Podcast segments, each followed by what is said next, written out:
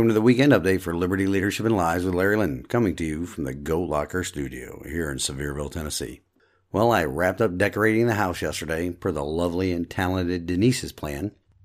Our house can now be seen by the International Space Station, which is great because in addition to the ISS, my house is now being watched by the FBI, NSA, and a multitude of other state and federal three letter agencies.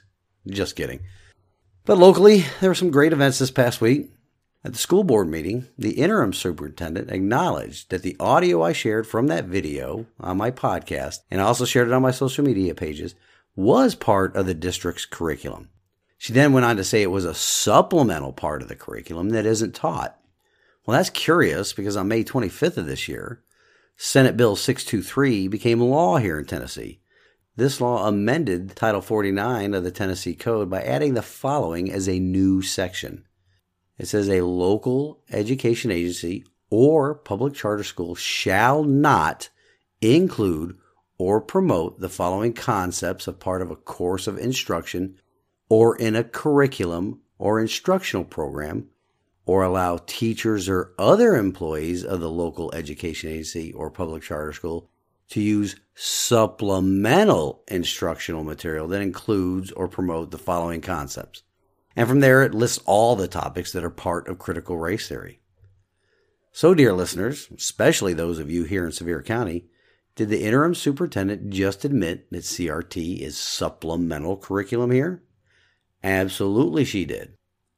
Rest assured, there will be more discussions with members of the school board and the district's leadership about why, after critical race theory was banned in the state of Tennessee, it is still available for teachers to use as supplemental material. There's another point on this video that I became aware of later after the meeting is that no parent here in the county has access to that particular video. They do have access to other videos that are shown to the students, but not this one. Why? Well, of course, you know the why. They did not want parents to know that CRT is available in the Sevier County School District for teachers to use. In fact, parents' tax dollars were used to purchase that curriculum. Well, there'll be more to come in the future on this interesting development. There was another event this past week that was incredible. It was awesome. I'm referring to the Empowered Sevier event that honored our veterans, in which attorney Jeffrey Cobble and Dr. Alan Keyes spoke at. Dr. Keyes' passion and love of our republic and our Constitution is definitely unmistakable. We need 546, which includes Congress, President, Vice President, and Supreme Court justices that love our country just as much as he does.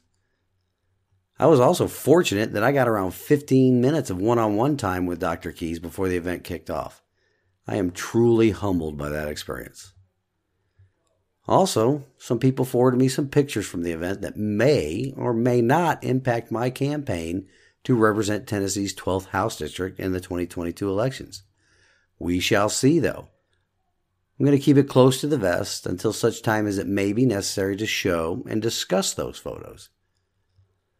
Another Tennessee event that I need to talk about is today's Let's Go Brandon Freedom Rally in Hartsville, Tennessee. I do hope that some of my listeners are able to attend the rally. I'm hoping to get new listeners from the rally. And depending on when you listen to this weekend update, you may still have time to make it to the rally. The organizers have me slated to speak around 5 p.m. for a few minutes. If you can make it, be sure to get the VIP passes. I've posted the details on how to get those on my social media sites and the blog. Well, that is it for this weekend.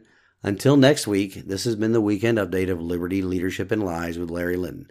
I pray you all have a wonderful weekend. Stand in the arena with me. Reveille, it's time to wake up.